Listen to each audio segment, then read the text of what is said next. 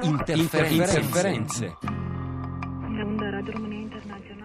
Andrea Borgnino ci ha raggiunto in studio come ogni giovedì. Buongiorno Andrea. Buongiorno Luigi, buongiorno agli ascoltatori. Oggi andiamo a raccontare una storia raccontata e raccolta in un modo nuovo, cioè attraverso un podcast, non un emittente, ma bensì questo mo- modo nuovo di diffondere audio di qualità, quindi non lo chiamiamo radio, attraverso internet. Il podcast si chiama Radio Ambulante, nasce attraverso NPR, la radio pubblica americana, che però decide di raccogliere solo storie dalla Latino America e solo storie in spagnolo. Una di queste storie arriva dal Perù e racconta anche in questo caso di violenza femminile. Andiamo ad ascoltare. ¿Sabías que NPR tiene una app? Se llama NPR One y te ofrece lo mejor de la radio pública de Estados Unidos y más. Noticias, historias locales y tus podcasts favoritos. NPR One te acompaña mientras haces un viaje, estás en la fila o estás esperando a un amigo. Encuéntranos como NPR ONE en tu tienda de apps. Eh, me llamo Gabriela Wiener, soy peruana, soy escritora, tengo una hija y un bebé y dos novios, un chico y una chica. Mm, ¿Y eso? E la voce che stiamo ascoltando è quella di Gabriella Wiener, che è una giornalista peruviana, che adesso però abita in Spagna, molto famosa, eh, scrive sulle País, ha scritto anche sull'italianissimo Corriere della Sera, ha pubblicato un libro nel 2012 che si chiama Corpo a Corpo, tradotto anche in italiano, ed è una giornalista che fa parte di questo movimento che si chiama eh, giornalismo gonzo, eh, che è un termine eh, che arriva appunto anche dal mondo del cinema, del cinema porno, diciamolo, ed è un giornalismo che racconta in prima persona quello che vede. Il gonzo per gli americani è l'ultima persona che rimane in piedi dopo una notte di alcol, quindi partiamo da quello.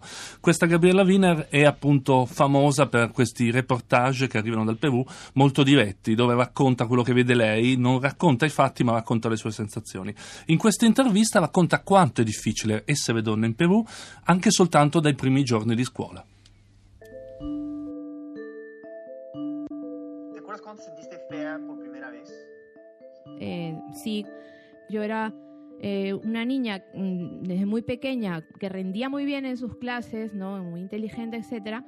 También fui durante toda la primaria una niña bastante popular, pero al mismo tiempo, paradójicamente, era una niña bastante maltratada.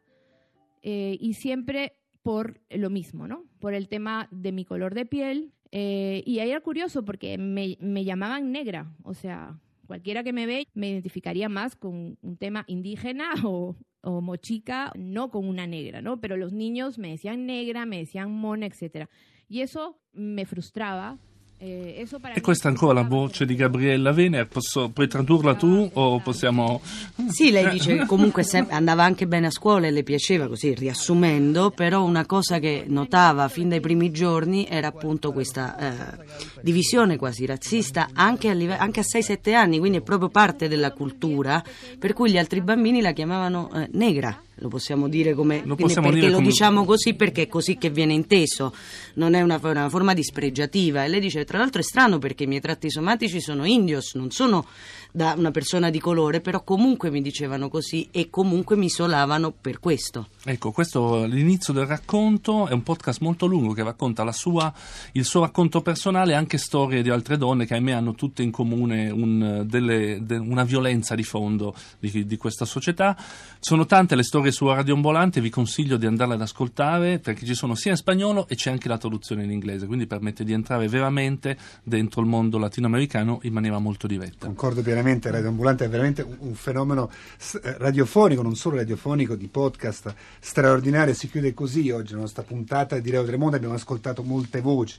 Oggi, come spesso capita il giovedì, e peraltro quelle raccolte da Giulia De Luca, l'intervista a Ronald Zaratte e Angelica Alvarez della casa di accoglienza Yara Pan Xun, progetto, lo ricordo di nuovo, sostenuto da Teo Desome. A questo punto ricordo anche l'SMS per partecipare alla raccolta fondi in difesa, in difesa delle ragazze e delle bambine, il numero è il 45549, le voci di Angelica Alvarez e di Ronald Zarate le potete ritrovare in versione integrale tutta l'intervista sul nostro sito, alla sezione appunto.